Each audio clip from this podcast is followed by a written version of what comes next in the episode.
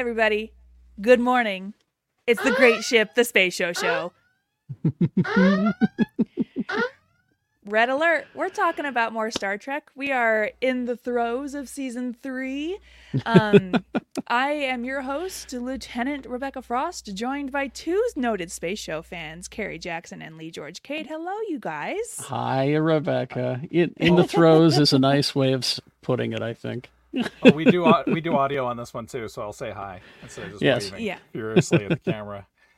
Um, this week, we're talking about just five, I think, fantastic episodes. You liked all these. Okay. For the most part, All right. Spectre of the Gun, Pretty Day of the good. Dove, For the World is Hollow and I Have Touched the Sky, The Tholian Web, and Plato's Stepchildren. Um, if we are just going to dive right into this first episode, Spectre Okay. of the Gun. This is the one the, I uh, thought you would hate. I yeah, The Roddenberry Junior High School Community Theater production of Spectre of the Gun. that's right. Listen, my household, big Tombstone household. We love Tombstone in this household. Really? Oh yeah, I Oh. paused as soon as this episode started. I paused and I went to get my husband, and I'm like, "You gotta watch this episode because we Tombstone fanatics over here." Well, there you Um, go. My, did you know? I my my aunt went to this earlier this summer. There's a Red Dead Redemption Con in Tombstone, Arizona. Well, that's Really? cool. yeah, Okay, now that's a that's a game I have played. I I could attend that convention and not feel stupid. yeah, Red That's Dead Redemption amazing. Con. It's in Tombstone, Arizona, and my aunt went with her stepson and, and husband and had a blast. Amazing. Um, as punishment for ignoring their warning and trespassing on their planet, the Melkot condemn Captain Kirk and his landing party to the losing side of a surreal recreation of the 1881 historic gunfight at the OK Corral. Loved it. Wow. Loved it, loved it, loved it. You did really. yes, it you was so stupid. you surprise me constantly. I j- was just convinced that you were going to hate this episode. When I, when I was a little kid, I thought it was the coolest episode of Star Trek, like bar none. And then I think I saw it in my late teens, and I hated it. And then I think I Mhm. saw it again a couple years ago, and I was like, "This is kind of like really surreal community theater." loved the set no Yeah. no full buildings just the facades of buildings Yeah. against a red backdrop absolutely incredible the villain or not the villain but the, the Melkots are um let me see if i can present this image because this was the first thing i thought of was hold on selecting a tab to share I thought it looked like this, this character from SpongeBob SquarePants, the shriveled up guy in the wheelchair. At least it wasn't Clint Howard. At least it wasn't this time. This time. Yeah, I thought it looked like a disembodied brain with eyes. So it looked like, um, oh, what was that old black and white movie that had the, it was the screaming brain or something like that, where the brain was floating through The brain that wouldn't die. the brain that wouldn't die. That's what it looked like to me. What's that yeah. from? oh, it's That's like an a 50s sci-fi movie. Yeah, black and Mm. white. Yeah. Yeah, or the screaming. Yeah, I can't remember. Oh, I can't remember now. But they made fun Yeah. of it in Iron Giant. They did. Yeah, there was, Yeah. but it was just a floating brain with like googly eyes. Yeah, yeah. This oh, is the they, season that they did that on Space Ghost too. yeah, this, this is the season that they tried to do non-human aliens.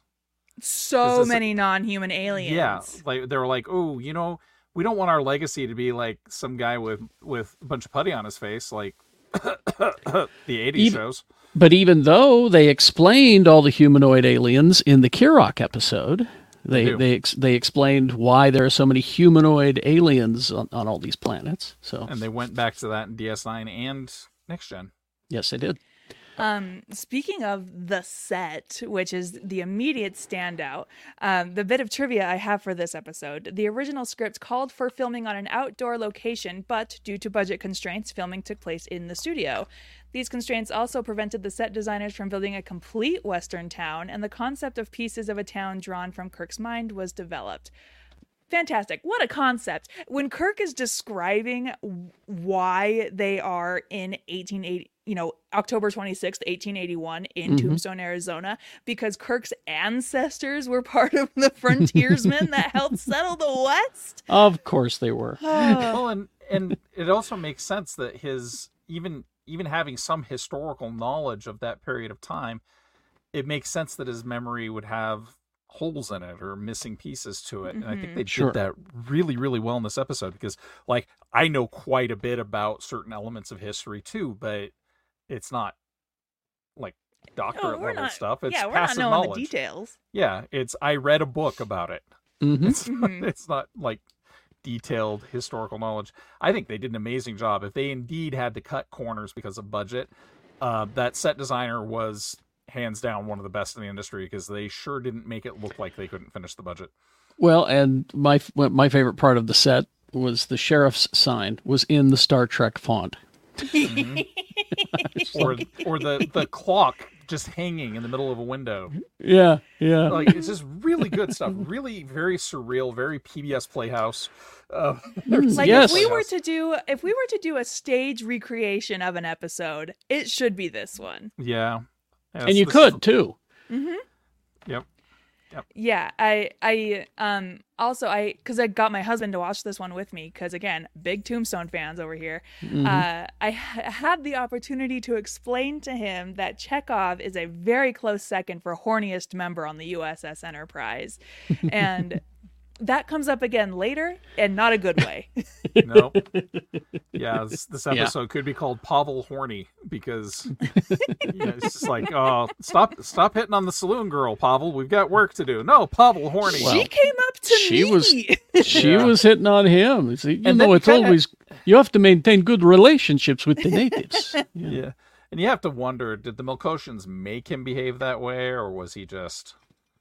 That You was know. all Chekhov, man. That's Chekhov. Chekhov is horny all Yeah. the time. I think it's just like an, an underlying thing that he has to suppress when he's like at work, you know? Mhm, mhm. Um, and I really liked that the resolution to this episode is the opposite of you just have to believe. you, you just don't have to believe. I Uh, love It's that. also yeah. a- another case of Kirk deciding prime directive or not. Well, let's go see what's going on down there. yeah. Ser- yeah. seriously, because they were like, "Hey, don't," and Kirk's No. like, "I Yeah. want to do it anyway." Yeah. You should do it. Yeah. First it's like- contact. I want to get that. Yeah. It's like when we review uh, horror movies, and Rebecca's always like, "Imagine if they didn't do this part, and the movie would be over five minutes in." That's right. And where's the fun in that? oh, spooky guy standing next to tall grass. Don't pull over. no. yeah, That happens all the time. yeah, yeah. Uh, Kerry, have you watched In the Tall Grass? Uh, not yet. No, I will. though. Oh, please get high and watch it. I'll write it down. Um, all right. Moving on to. Oh, or are we unless you moving had on? More. Oh, unless Uh, you had more to say about I, Spectre. I just I just thought this was you know the everybody gets a moment everybody gets an interaction uh you know I I love the uh, uh the lightning that they you know of course it's a stage light and it it casts the shadow of the trees up onto the red sky uh, a lot Yeah. it's so Oh, community and theater yeah Also, when they're at the saloon and the bartender comes up and is like, "Can I get you the usual?" And Scotty says, "Yep, I'll take a half a gallon of scotch." And the bartender is like, "You know we don't have scotch. You'll take bourbon or corn whiskey." But the fact that he orders half a gallon of scotch, but well that's our Scotty he's using his that's superpower Scotty. and and he uses his superpower in this to a great effect because they build a gas grenade and they said well somebody's got to test it. And scotty's like all right i'll test it. And this is uh, and he takes a shot of the of the whiskey. He goes oh but this is painless. And he goes "But- well okay you should have warned me mr spock. But he sticks his head in the and the smoke is just billowing up into his face. And it's it's clear he's breathing that dangerous crap in and breathing it out because it was the 60s and safety was not a problem. Yeah, what are they using? Like asbestos gas? Is that a thing? Probably it, it's i it can't be good for you you know he, he wasn't uh, he wasn't well known for his uh, love of safety either. That's as true, A, that's as an true. actor, I mean, when he was in the Canadian Air Force, there are, are legends of him getting cited for slaloming his plane between telephone poles. The man was the man was a legend when What it came hero. to disregard for personal Yep. safety. do, doing doing was the man Yeah, Is he still? Is he still alive? Is he nope still around? he's in space Aw. he's orbiting uh, literally he's his ashes they- were they sent him up. they sent him up yeah they Yeah, shot him into yeah. space yeah Yeah, I think, I think, I think he was the I think he was the first Star Trek to go up into space. i think he was yes Yeah. I love that for him. the bullets are not Yeah. real. Also, what was cool was all of these. You had this, you know, cast of people who have been in tons of westerns. You know, and, and that bartender's a perfect example. He was just, you know, he's like, "Oh, you want me to be a western bartender? Okay, I'm here." Yeah, I think it was like the second time DeForest Kelley had been involved in something involving the uh, the shootout at the OK. Corral. Yes, he DeForest Kelley has done a lot of Western historical recreation stuff. Yeah. Um, yeah, That's why the studio didn't want him playing in the star in the spaceship show because Mhm, he 'cause was too he's a- well known as a Western guy. Western actor. Yep. I have a hard time envisioning him as a Western actor. Maybe if I saw, Yeah. I would just say to the uh, the bad guy cowboys in this episode, moisturizing, very important. Just Yeah. that's all. How Go back and watch watch that it. it. to that that whole generation. Probably moisturizing. Yeah. Yeah. All right. brought to us by Dove, the Day of the Dove. Both Oh. humans and Klingons ha- have been lured to our planet by a formless entity that feeds on hatred and has set about to fashion them into a permanent food supply for itself. Guys, this episode made me cry. This episode Did it? wrecked you. I was watching your commentary as you were watching it, and I was like, "Oh, I know which one she's watching." because the villain the villain is a ball of light that um is the type of person that says i hate drama and then goes ahead and causes just a lot of drama and and this is jumping like way so far into the episode but there's a moment where scotty is so mean to spock i'm literally shouting at my tv scotty what are you doing stop you're being so mean You freak! You're a freak! literally he's like Mr. S- like he's going to it because everyone has swords now, and so like Yeah. Scotty's going to attack Spock, and Spock is like, "Easy, Mr. Scott," and Scott says, "Keep your Vulcan hands off me. Just keep away. Your feelings might get hurt. You green-blooded half breed." And I'm like, "Scotty, no!" and then Spock says, "May I say that I have not thoroughly enjoyed serving with humans? I find their illogic and foolish emotions a constant irritant." And Scotty says, "Then transfer out, freak." And I'm like. And and Spock for a minute there, he was gonna he was gonna take Scotty apart for for a second there. He nearly did, and then he went, "Oh wait, I'm being manipulated." Hmm. But, but this is the episode that got me some Klingon action figures that came with swords, Yes. Oh, really? which made me really Mhm. happy. Yeah. Uh, Kerry, do you have the lady Klingon?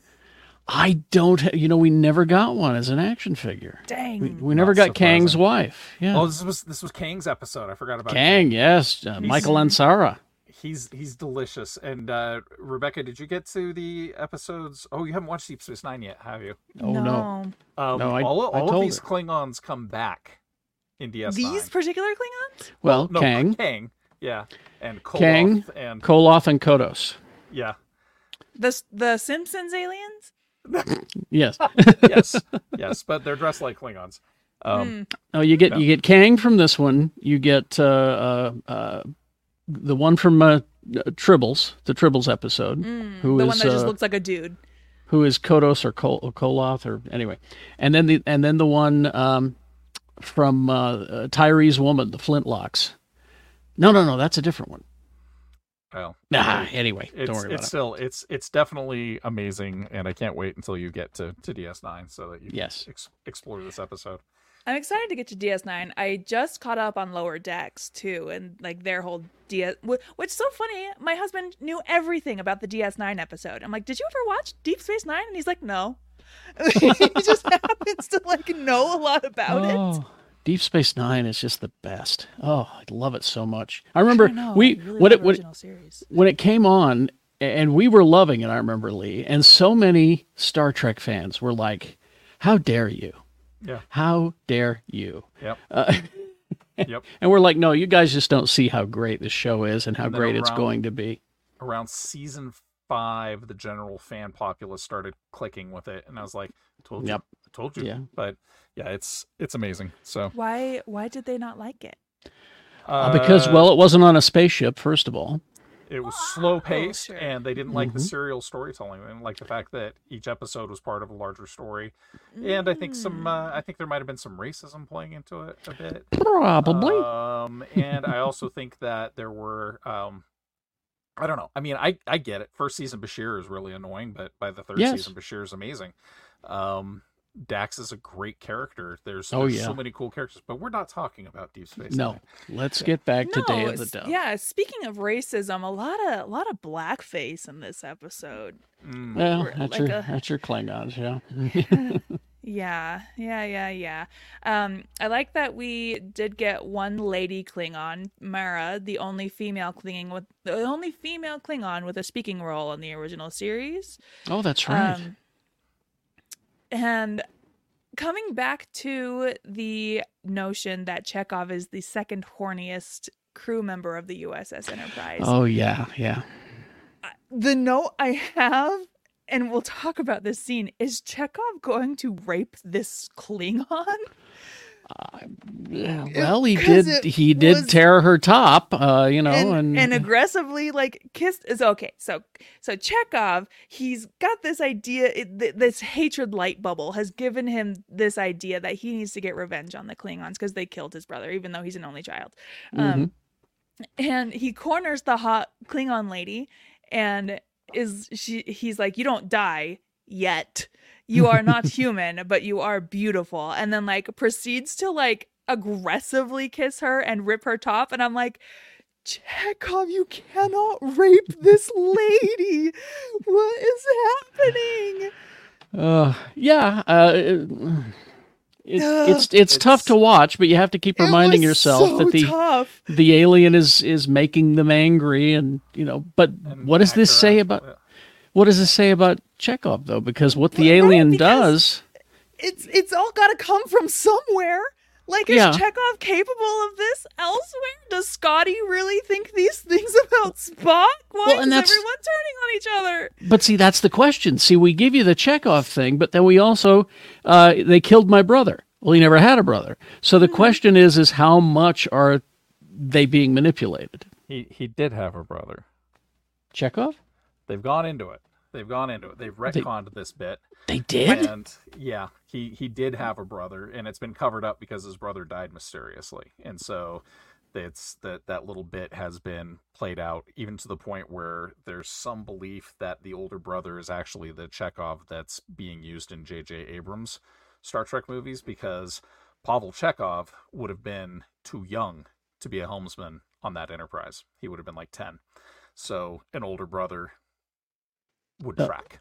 Oh, I see. Hmm. Well, because because Pavel in the JJ verse is because they ask him how old are you, and he says like he's like fifteen or something like that. Yeah, he's he's young, but he, Yeah. this Chekhov, I mean, we're talking that's 13, 14 years before original series timeline. Eh. He would have been he would have been eight or nine or ten. So So that's how they get away with older brother Chekhov. Okay, to some degree, it, it's real hand wavium, but it's I'll there. say, yeah. yeah, yeah. All right. Anyway, Yeah. uh, but this was a this was a great episode because you know you, you all those stunt guys got to be sword fighting and they I'm sure they had fun you know and it was Oh, clearly yeah. they clearly didn't rehearse you know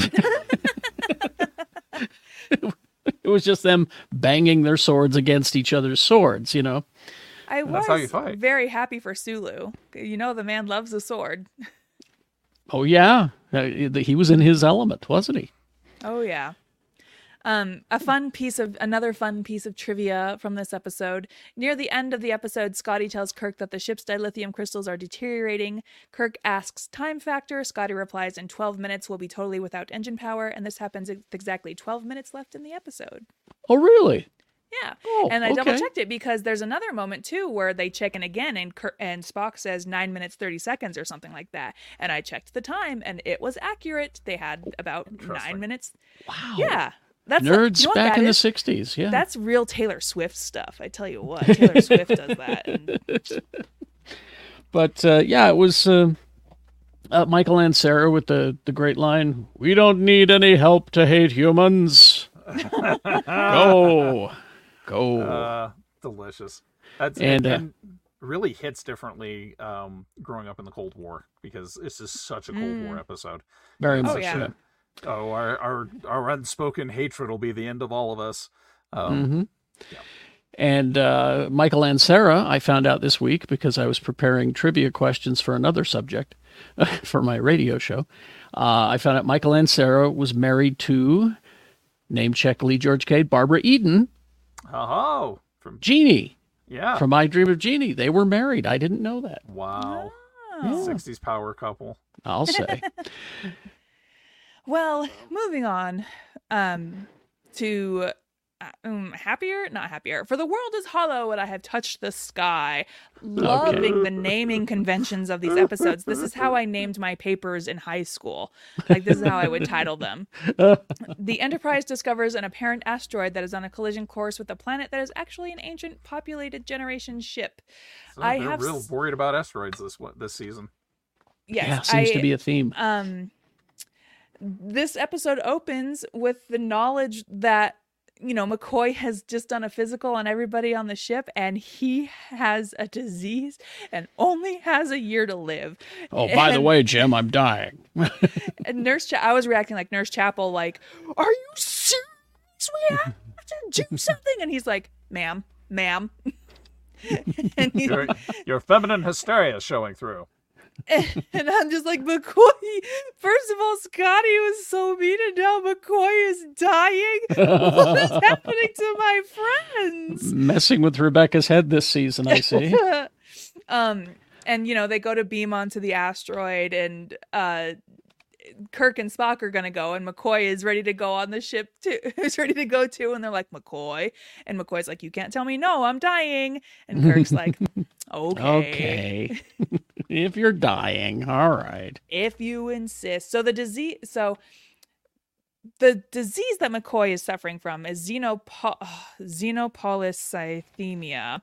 Mhm. Polycythemia is a real disease in which the body produces too many red blood cells and is not by itself fatal, but xenopolycy- xenopolycythemia would be alien uh would be an alien variation of the disease.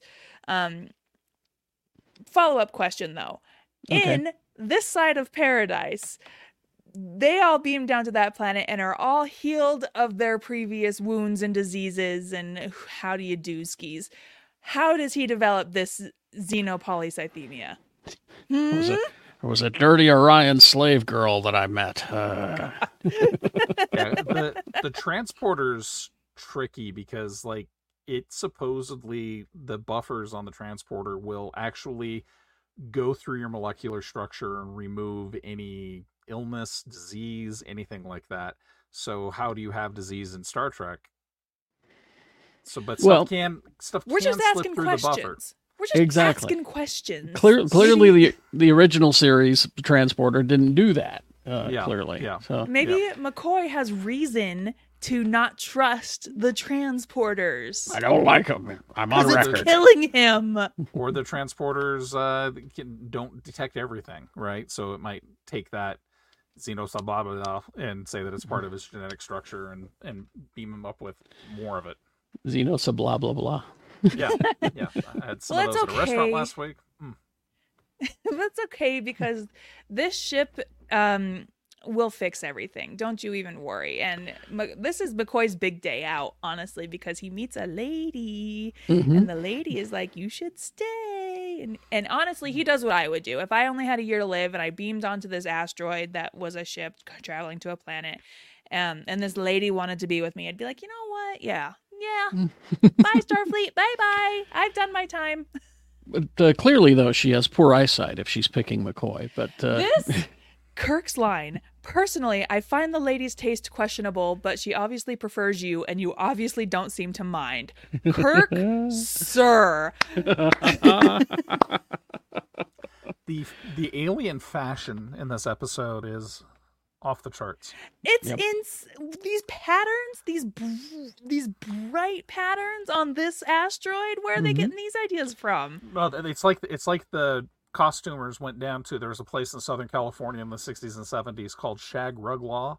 oh yes, And uh, Shag Shag Rug Law was literally everything these guys were wearing. You know, it was just like uh, if they'd gone to Carpinteria, uh, the other part of the Sepulveda Highway, they would have found perhaps something a little more tasteful. But man, didn't we have a shag rug log here uh, here in uh, West Valley somewhere? I think we had a location. oh yeah, yeah, it was national. Yeah, it might even still be there. Uh, If, if yeah, it was modern day, they would go to Mood in New York, and then Tim Gunn would go, "Thank you, Mood. So so they beam down to the inside of this asteroid, or no, they they, They beam down onto the surface, and then they go down. Can't detect. They, they don't detect any life forms. But then the pillar elevators open up, and everyone in their Mm-hmm. fancy outfits comes rushing out. but it's a secret that the outside is the outside because uh, as i recall like most all the people inside and that's where we get the title from all the people inside the asteroid had no idea about the surface Correct, and there was there was one older gentleman who knew, and he's the one who talks to the crew and says, "You know, uh, things are not as they seem. For uh, this world is hollow, and I have touched the sky again." And and then he died. Incredible title, and then, and then he he, died. he dies because of his device that was in him Because you know what? It's I love it. I love an episode where a computer is in charge. Yep. because what could go wrong What could Right, go I- wrong? This AI running this ship towards a planet filled with billions of people. exactly I just love though that the whole thing that McCoy is told is, well, you should spend the next year with me. You're gonna have to get one of these mind altering devices that could kill you in a heartbeat if the machine decides otherwise. But on the other hand, hot priestess. Worth it. Worth Yeah, the risk. Exactly. Exactly. 'cause He's honest- like, if there's one thing we've learned about McCoy, he is ready for death at any moment. He is so happily, arms open, waiting for death to take him. And, and why not? He's ready open touch for anything. so he joins the cult i mean he he he drinks the kool-aid and joins the cult and says i'm just mm-hmm. going to stay here and then and then of course kirk and spock have to meddle with the oracle and the society's way of life and Kirk doesn't want to lose his other best friend. yeah Plus, selfish he can't believe that she chose McCoy. So. That i think that was the that was the motivator. It's like oh you didn't pick me. Well i'll shoot you. I'll destroy your god. How about that You don't want any of this Kirk action? Fine, I'll ruin your whole life. yeah your society nice one shame if something happened to it Would be a shame if Starfleet happened to interfere. So yeah, they the, the Oracle they destroy the Oracle, and and that's when Spock magically somehow finds out oh there's a bunch of files in this Oracle room in the back room, and you know it's it's this race of people who had all these uh, yeah they they know how to fix stuff. Um, Doctor McCoy, I think uh, you're going to be fine. And then suddenly. Uh, yeah, I love her. Uh, I was willing to change my life for her, but you know, I gotta go. I Ooh, now that I'm better, now that I'm yeah, now that I'm healed and everything, uh, I'll see you in a year. How about that? yeah, This I'll come back was, and uh, visit. this was supposedly getting revisited in Star Trek Phase One. It's- it's I- all the- it, it's I was- worthy of. I, w- I was gonna say that it needs to be revisited because I mean, if if McCoy and she were that much crazy about each other, hmm uh, you know, I we mi- need to revisit the that. s- Yeah, I do miss the '60s where you could just fall in love right away. I instantly. also think they need to put the cutscene back in where she's deciding between Kirk and McCoy, and, and Kirk invites her over to the pool. Is that a real? No, that's Oh. uh, that's that's a, that's a that's a joke for cruel people. Thank you, Leigh. Oh, because he killed that woman. Who? Didn't somebody drown in his pool? Yeah. Oh, he didn't kill her. No, she was just found that way while he was out horseback riding. That's it. Oh, wasn't it his wife? Wasn't it his ex-wife? Yeah. I was just saying. Kirk invites you to the pool. Pass. Okay. Since There's we're a since there's we're a going thing I here. had read. There's a thing that I had read that um all of the that people believe all of the characters and all the actors of the original series would get along just great except Kirk and Shatner and Kirk would kick the shit out of Shatner. Yeah, I think Kirk would not put up with Shatner at all. Uh, Okay, since we're in the pool, all right. One of the things that we'll be pr- bringing you here on our Patreon is uh, Jeff and I hosted a show in 2009, hosting Star Trek reruns on uh, a local TV channel, and we would come in between the commercials and, and do little sketches and talk about the episode and things like that. We did one where it was he and I doing our it, it was like dueling Shatners is what we called it. where where we would face each other and one Shatner would was so bad. Yeah, one would look at the camera, do uh, do a Shatner line and turn away and then the other person would look into the camera, do a Shatner line and then turn away. So we'd go back and forth with Shatner lines, and the last one was me looking at the camera, going, "My pool, it'll never be clean again." and that's when the, we had the camera guy yell at me, going, "Oh, too far, too far." Yeah. And I'm like, I thought it was, I thought it was okay. Are we gonna leave that in? I, Uh, it's it's sad. I can't pass up a Shatner pool joke. I should learn. I should learn. She was probably. we all of the- should learn. But Yeah. anyway, Uh, all right.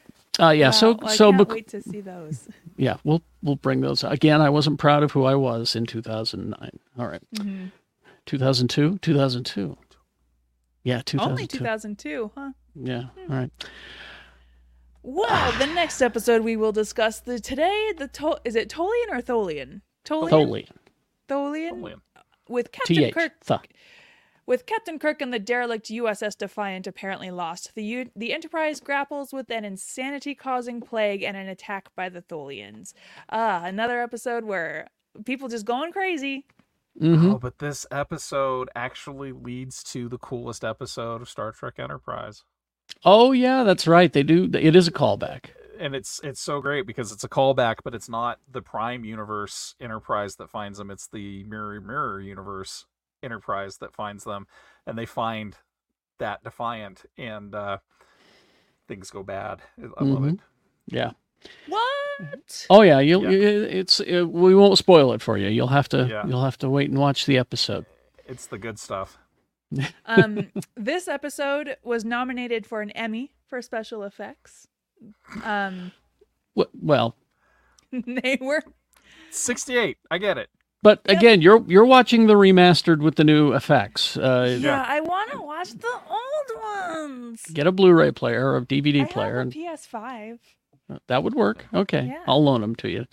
I'll I'll bring them to Saturday matinee and let you. Perfect. All right. Perfect. Uh, yeah. Now, that, what's cool about this one is that we we again we get a non-humanoid alien, uh, the Tholians, who uh, in in that Star Trek uh, uh, Year Five comic book I was telling you about, they have a Tholian that they manage. They build a suit for him, and he's able to be a member of the crew.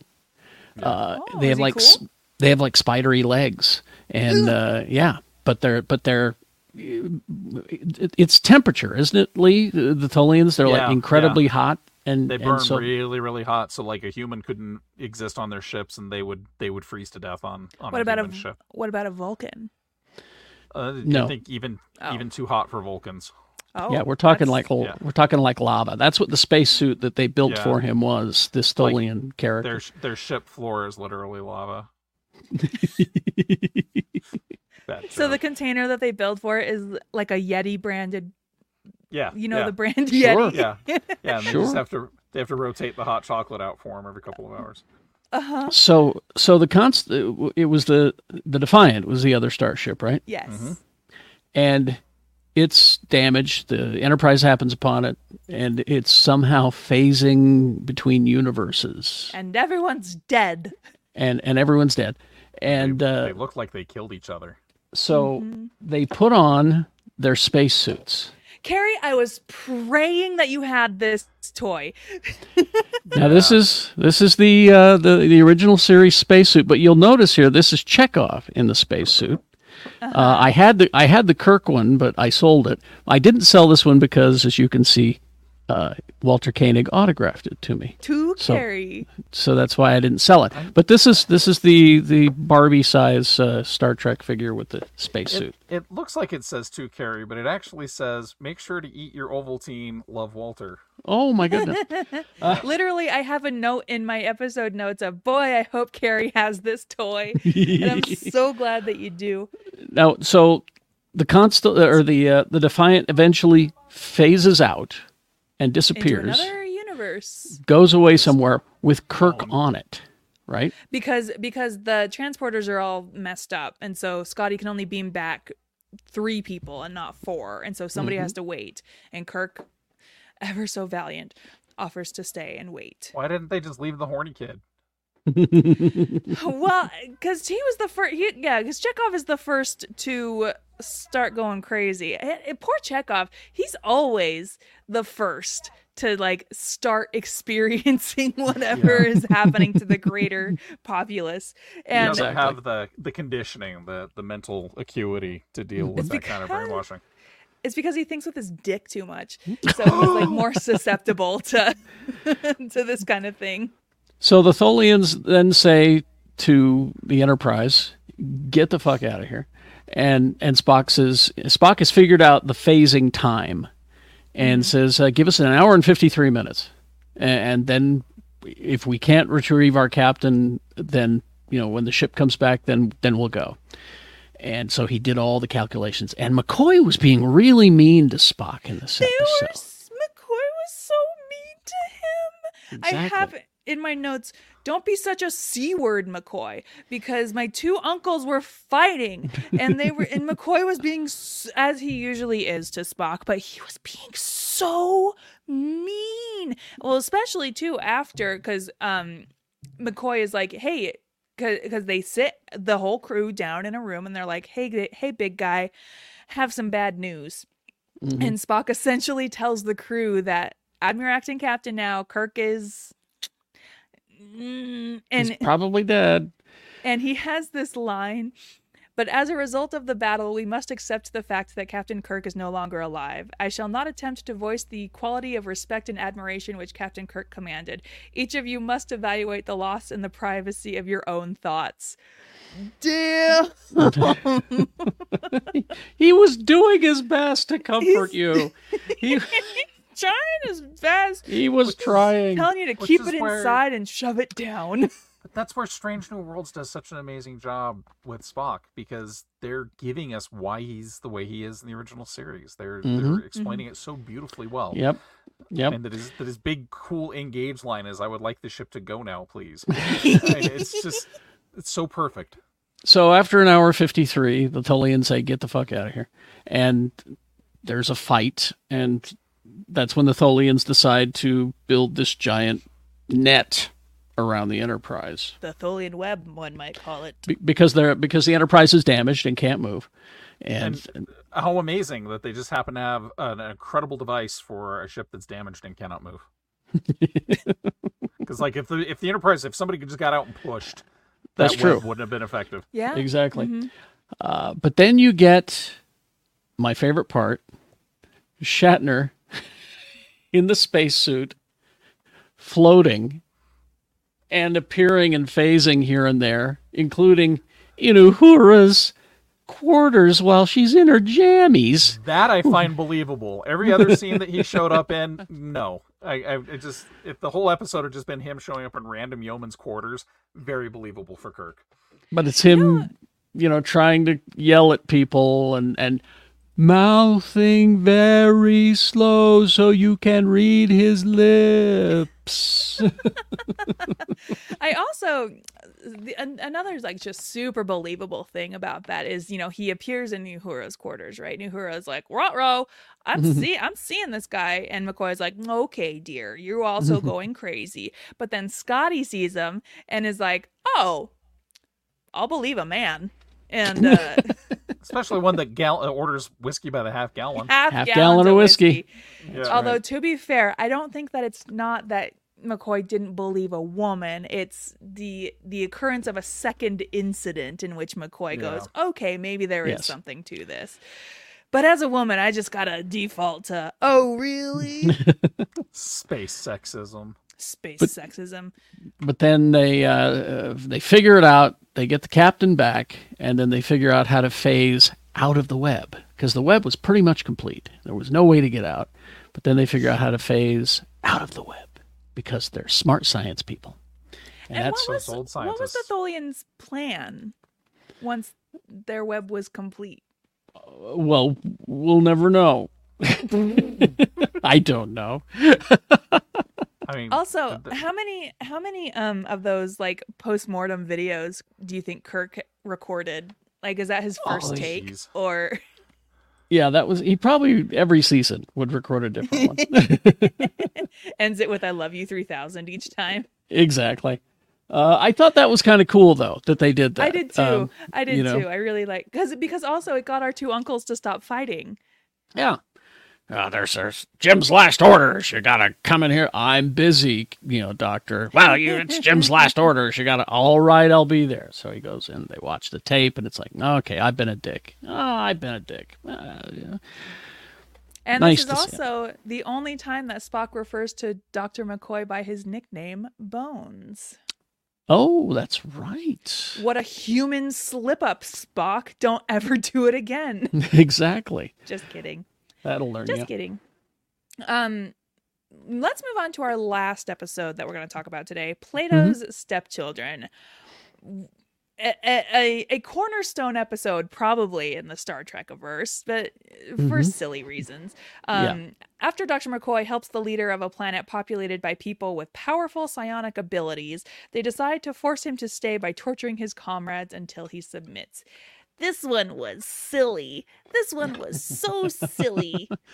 It was this advanced race that never needed a doctor until today because of a dirty Orion woman or something. I, I don't recall what well, it was. the man got It a was a- cut on his leg, a- and as yeah, they have evolved to a, they have mm-hmm. evolved to a point where you know they live they live for a very very long time, but they have sacrificed like their immune systems for this, and so one little cut on the leg leads to a real big infection, which I wish they could have shown us. Instead, we right, just get to Take our word for it. it's all in the imagination. Uh, but uh, yeah, so it's like we gotta we gotta have your doctor. Sorry about that, and we're assholes, by the way. Just want to let you know. They're huge assholes. We're introduced to the character Alexander, a dwarf amongst these people, and I love him so, good. much. I good. was like, I will die for him. Please protect him. He is the nicest man.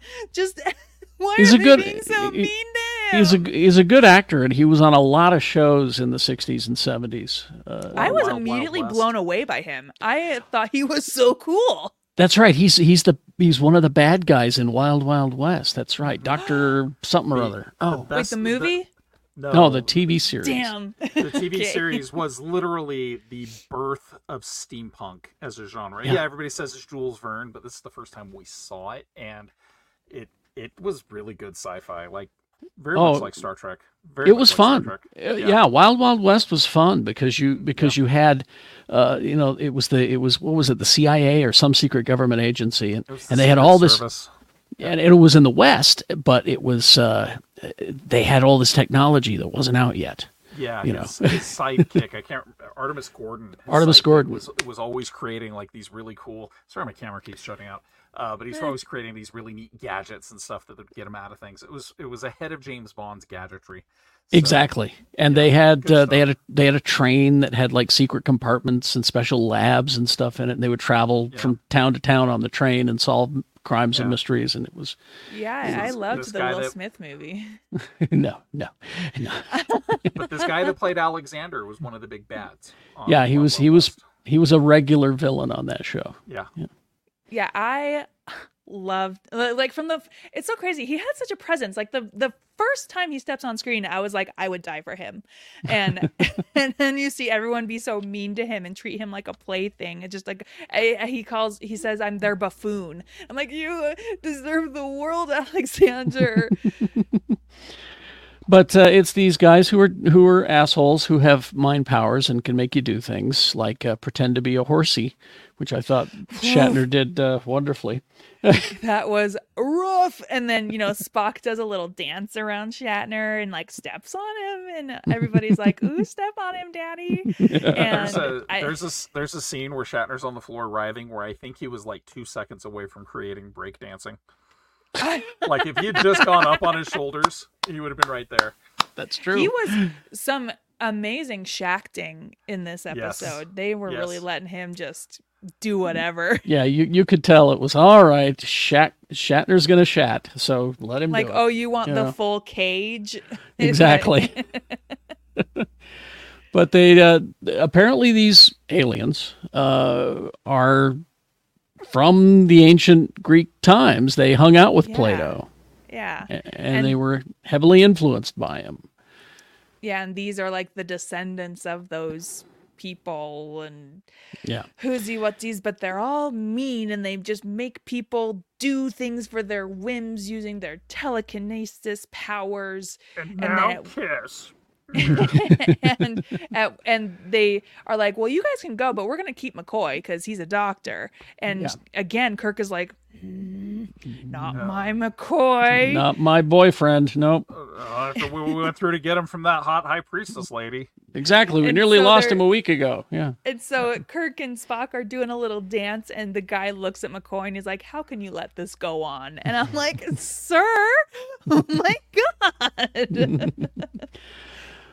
But uh, now uh, there's a couple of really great parts of this show and uh, of this episode, and one is where Kirk explains to him, uh, explains to Alexander uh, about the Federation and about he says, "Well, where where we come from, it doesn't matter."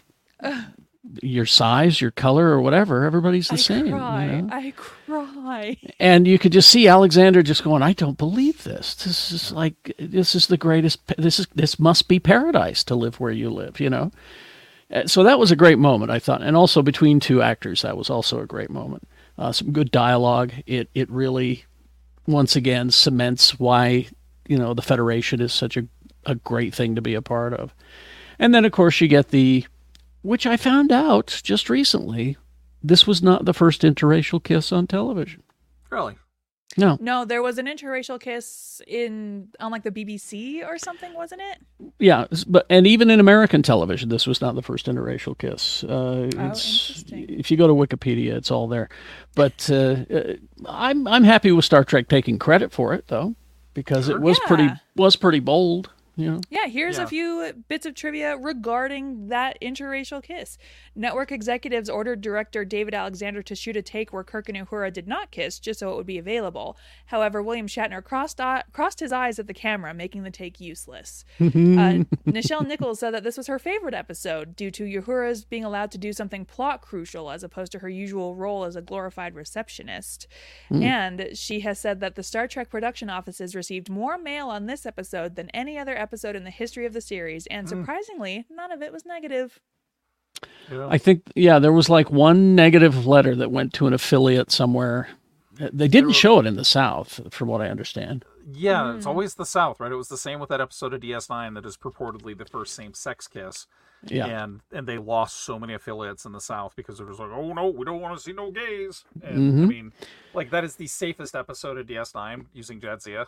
Oh, it's so good Right. though. Yeah, It's such a good episode. Great, great allegory for transness. So Exactly. Well, yeah, the Trill are. They're, they're Yeah. terrific. Yeah. Uh, yeah. Uh, but uh, yeah, and that's why Jadzia is such a great character as well.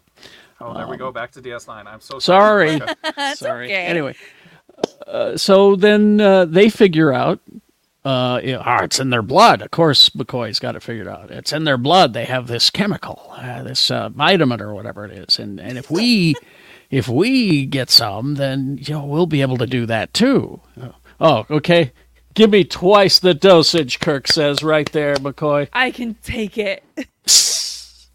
and they offer it to Alexander, and he's like, "No, I don't want that power. That power makes you into an asshole. So clearly, I don't want it." And uh, which I thought was also a, a great writing and acting choice, both there. Uh, terrific the way that he the way that he portrayed it and the way it was written. Great, just absolutely Good great. stuff.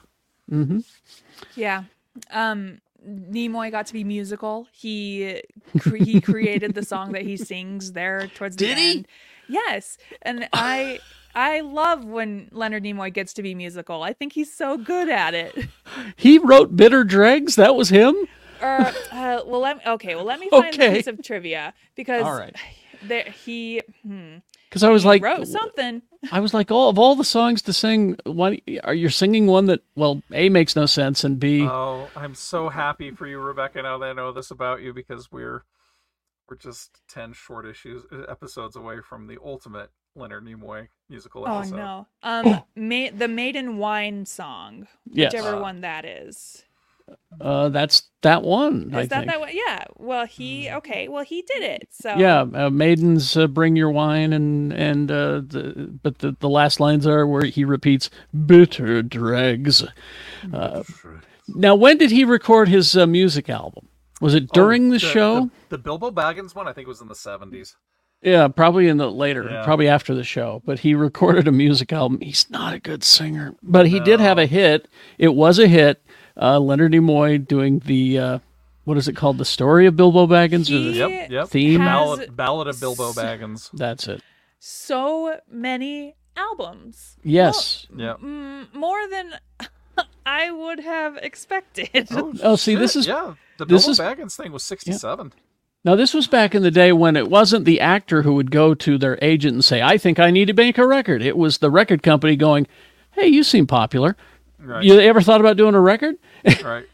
so his stu okay studio albums we've got leonard nimoy presents mr spock's music from outer space 1967 Just terrible. two, two sides of leonard nimoy 1968 the way i feel 1968 a touch of leonard nimoy 1969 the That's new the- world of leonard nimoy 1970 but then he's got a grip of spoken word albums Yeah.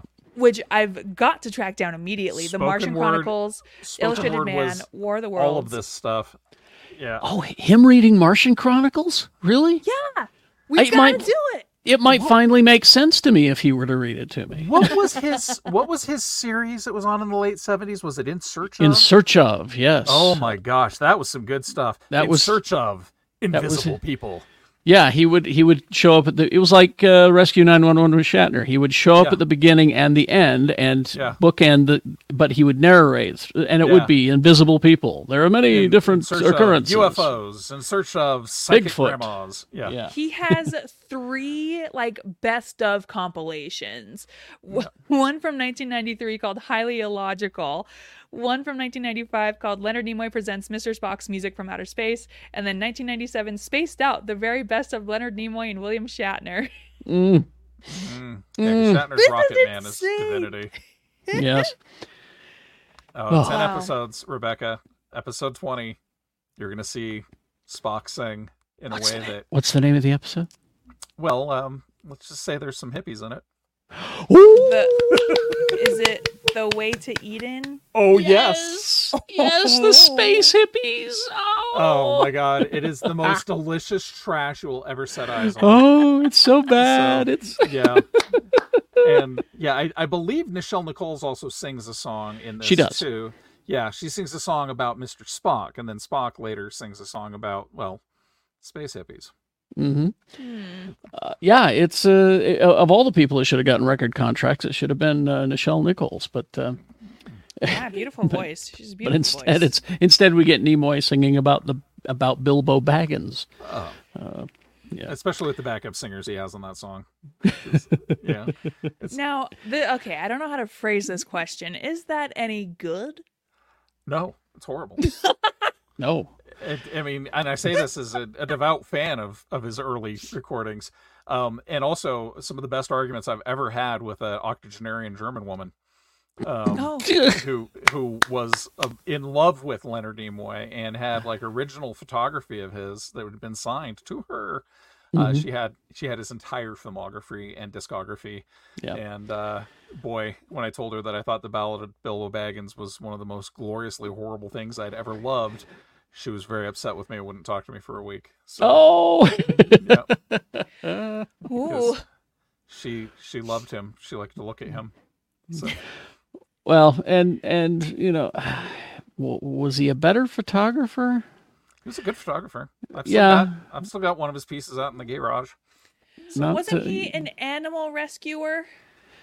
Uh, yeah, I think he was in animal rights, but he was also his photography subjects were large women, as I recall. Oh my. And like and like still life. He did a lot of still life stuff too. Yeah, but yeah. yeah, he was he was an interesting cat, as they would say at the time. Mhm. Interesting cat. So Leonard Nimoy's Pet Pad, a store that opened in Canoga Park, California in 1969. It apparently only stayed in business for a year or two. yeah. He had a pet store. Canoga Park. That's wild. Eh, Hmm. Wow, wow, I- I no think that's- idea. I think it's a neighborhood my mom used to go to score weed in. Um, uh, Oh, man. Okay. Well, it sounds like we have some very exciting episodes coming up down the Oh. pipeline. Oh wow, yeah. You have no idea what lies ahead. I just I mean, I mean, I I did all of this just because I want to see your reaction to Turnabout Intruder, but I forgot the way to Eden is season three as well. Mm-hmm. So, oh man, this is I'm so happy to be here with you. I know, but she she keeps surprising me though. Just when I think That she's I gonna just hate keep it, loving every episode. yeah, I'll watch an episode and I'll go, "Oh boy, Rebecca's gonna hate this," and then she comes in and goes, "I love this episode." I don't I don't think I don't you know I don't think they're bad. You got the empath coming up. Uh, I think that's an amazing episode. Um, you've got oh geez, you've got uh episode 15 that's the the one with frank gorshin with the black and white makeup I just finished that one last night. Yeah. yeah. like that's that is like one of the decisive episodes of star trek um yeah there's some good stuff still coming up but the way to eden oh yeah and uh actually i've never even seen the cloud minders Really? yeah never seen it Oh well, Okay, well, watch catch up, it buddy. watch Yep. it and join us. very Uh, very few episodes i've never seen but that's one Wow, that surprises me that there is an episode that you've not seen. Wow. Okay. i mean yeah I, I won a trivia contest with trivia from this episode but i've never seen it wow. Okay. yeah but that All was right, 90s well, Leigh. my brain was watch different it. then And then ha- come back, have a conversation with us, Mhm. and tune in next time, everybody. Thank you for listening, and we'll see you uh, next week on the Great Ship, the Space Show Show, and we'll keep going where no man has gone before, but a lot of people have gone before. Thanks, everybody.